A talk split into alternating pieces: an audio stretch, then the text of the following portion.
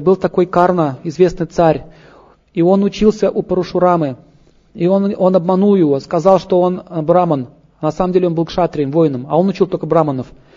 И он его проклял, сказал, ты забудешь, ты меня обманул, ты меня оскорбил. Ты, говорит, забудешь. И он сказал, я тебе, я тебе так бы учил, потому что ты хороший человек. Зачем ты мне соврал? Зачем ты, говорит, браманов обманываешь? И говорит, ты, говорит, забудешь знания в тот момент, когда ты будешь нуждаться в нем больше всего. И также твоя колесница увязнет. Так и получилось на поле битвы. Он попал колесо в эту, в эту в грязь. И он забыл, как вызывается астра.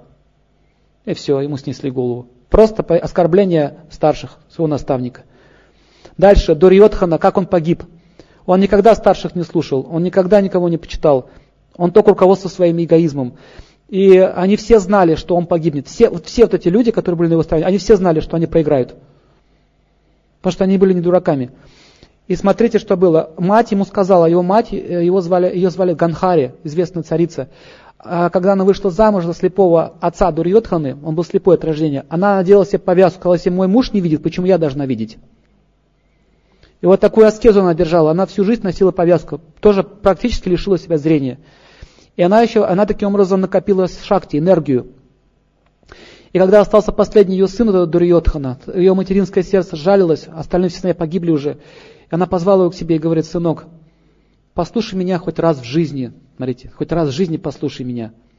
Может быть, ты, может, я спасу тебя. Пожалуйста, сегодня, говорит, ночью, в полнолуние, ты должен прийти ко мне абсолютно голый. Не одевая на себя никакой одежды. И он, вышел. И что вы думаете? Господь в это время там был рядом. И он подошел к нему и спросил, тогда он был его двоюродным братом, там, по роли. И спрашивает, и куда это ты идешь в таком виде? А он говорит, ну мне мать сказала так вот в таком виде идти.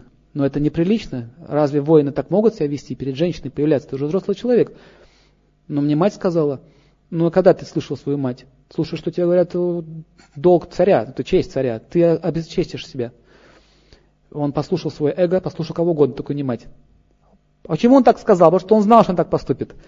И он э, сказал, что же мне делать? Ну, ты можешь просто эти банановые эти листья одеть на себя, это не одежда, и можно сказать, что голый. Он уже знал, что там произойдет. Дурьотхана не знал. Почему он так поступил? Почему он его обманул? Потому что он хотел защитить своих преданных. И когда он зашел, он сказал, ты пришел? Да. Ты все сделал, как я сказала? Да. Стань, говорит, поближе. И она сняла повязку с глаз. С глаз.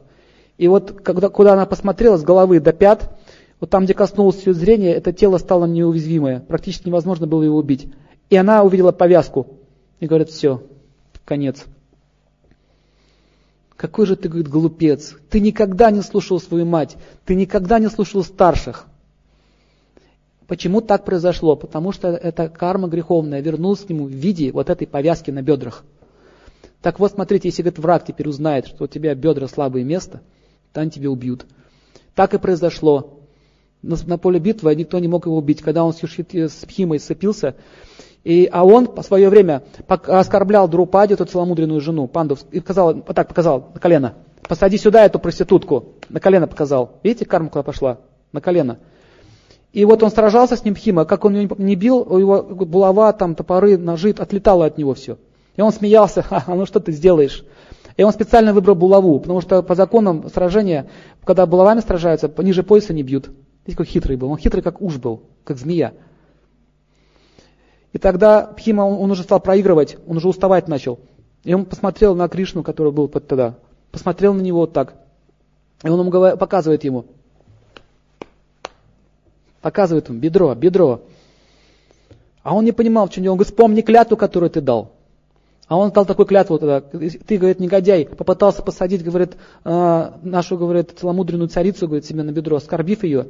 С этого момента, говорит, я обещаю, я клянусь публично, что я разнесу, говорит, твои бедра. А он, а, и он вспомнил о клятве. Вот, говорит, пришло время, и он ударил по бедру. То есть практически, можно сказать, нарушил кодекс, но он дал клятву, понимаете, там, там свои нюансы. Булавой. Разнес ему в дребезги, все, проломал пополам его. Вот так вот Дурьотхана погиб. Видите, грехи его, собственно, его уничтожили. Если бы он не оскорблял бы ее, не было бы бедра. Если бы он слушал бы мать, не было бы этой повязки. Понимаете?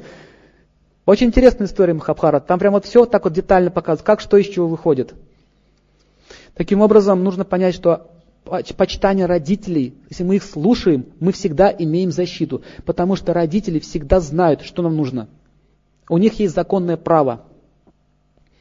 Даже если родители говорят э, то, что нам не нравится, хотя бы нужно почтение выразить.